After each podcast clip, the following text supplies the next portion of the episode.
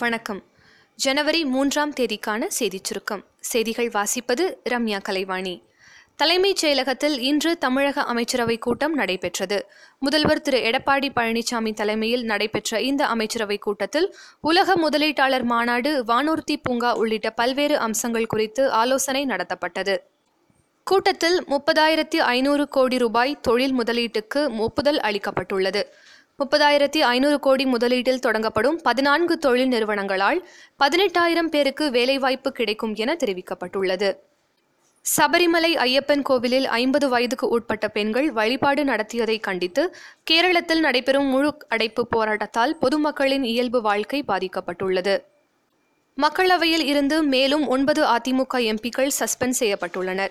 மேகதாது தொடர்பாக தொடர்ந்து அமளியில் ஈடுபட்டுள்ளதால் மக்களவைத் தலைவர் சுமித்ரா மகாஜன் சஸ்பெண்ட் செய்து உத்தரவை பிறப்பித்தார்.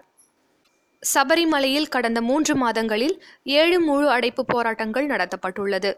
முழு அடைப்பு போராட்டத்தால் மக்கள் பெரிதும் பாதிக்கப்பட்டனர். ஐயப்பனை தரிசனம் செய்ய அனைவருக்கும் உரிமை உள்ளது என கேரள முதல்வர் பினராயி விஜயன் தெரிவித்துள்ளார். தமிழக அரசு சார்பில் பள்ளி மாணவர்களுக்காக கல்வி தொலைக்காட்சி சேனல் தொடங்கப்படுகிறது.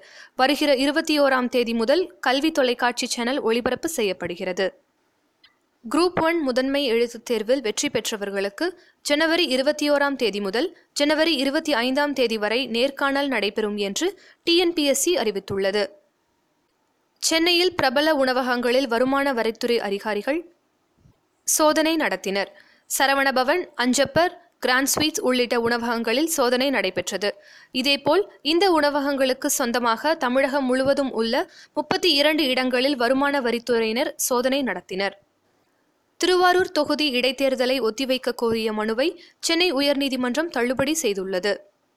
மதுரை எய்ம்ஸ் மருத்துவமனைக்கு வருகிற இருபத்தி ஏழாம் தேதி அடிக்கல் நாட்டும் பிரதமர் திரு மோடி. அன்றைய தினம் மது சென்னை இடையே அதிநவீன தேஜஸ் ரயில் போக்குவரத்தையும் தொடங்கி வைக்கிறார். சுவிஸ் வங்கிகளில் பதுக்கி வைக்கப்பட்டுள்ள பல்லாயிரம் கோடி ரூபாய் கருப்பு பணம் குறித்த விவரங்கள் விரைவில் வெளியாகும் என்று மத்திய அரசு அறிவித்துள்ளது. இது தொடர்பாக மக்களவையில் உறுப்பினரின் கேள்வி ஒன்றுக்கு பதிலளித்த மத்திய இணையமைச்சர் வி. கே. சிங் சுவிஸ் வங்கிகளில் கணக்கு வைத்திருப்போரின் விவரங்கள் அது கருப்பு பணமா ஊழல் பணமா என்ற தகவல் விரைவில் வெளியாகும் என்று தெரிவித்துள்ளார். பன்னாட்டுச் செய்திகள். ஆஸ்கருக்கு முன்னோட்டமாக கருதப்படும் கோல்டன் குளோப் விருதுகள் வரும் ஞாயிற்றுக்கிழமை கலிபோர்னியாவில் அறிவிக்கப்பட உள்ளன. நிலவை ஆராய்ச்சி செய்வதற்காக சீனா அனுப்பிய சாங்கே ஃபோர் விண்கலம் நிலவின் மறுபுறத்தில் சென்று இறங்கியது. நிலவை ஆராய்ச்சி செய்வதற்காக பல்வேறு கருவிகள் அடங்கிய சாங்கே ஃபோர் என்கிற விண்கலத்தை சீனா லாங் மார்ச் த்ரீ பி என்ற ராக்கெட் மூலம் டிசம்பர் ஏழாம் தேதி விண்ணில் செலுத்தியது. அந்த விண்கலம் இந்திய நேரப்படி இன்று காலை பத்து இருபத்தி ஆறு மணி அளவில் நிலவில் தரையிறங்கியது.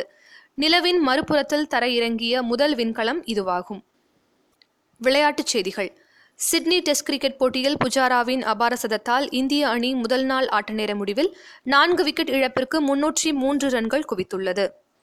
மவுண்ட் மவுங்கானுயில் நடைபெற்ற முதல் ஒருநாள் கிரிக்கெட் போட்டியில் இலங்கையை நாற்பத்தி ஐந்து ரன்கள் வித்தியாசத்தில் வீழ்த்தி நியூசிலாந்து அணி வெற்றி பெற்றது. வானிலை அறிக்கை. வடகிழக்கு பருவமழை முடிந்த நிலையில் ஐந்து நாட்களுக்கு தமிழகத்தில் கடும் குளிர் நிலவும் எனவும் நீலகிரி உள்ளிட்ட மலைப்பகுதிகளில் மூடுபனி இருக்கும் எனவும் சென்னை வானிலை ஆய்வு மையம் தெரிவித்துள்ளது. நாளைய சிறப்பு. பிரெயில் எழுத்தை கண்டுபிடித்த லூயி பிரெயிலின் பிறந்த தினம் மற்றும் இந்தியாவின் எடிசன் ஜி டி நாயுடுவின் நினைவு தினம். இத்துடன் இன்றைய செய்தியறிக்கை நிறைவு பெறுகிறது. மீண்டும் நாளை சந்திப்போம்.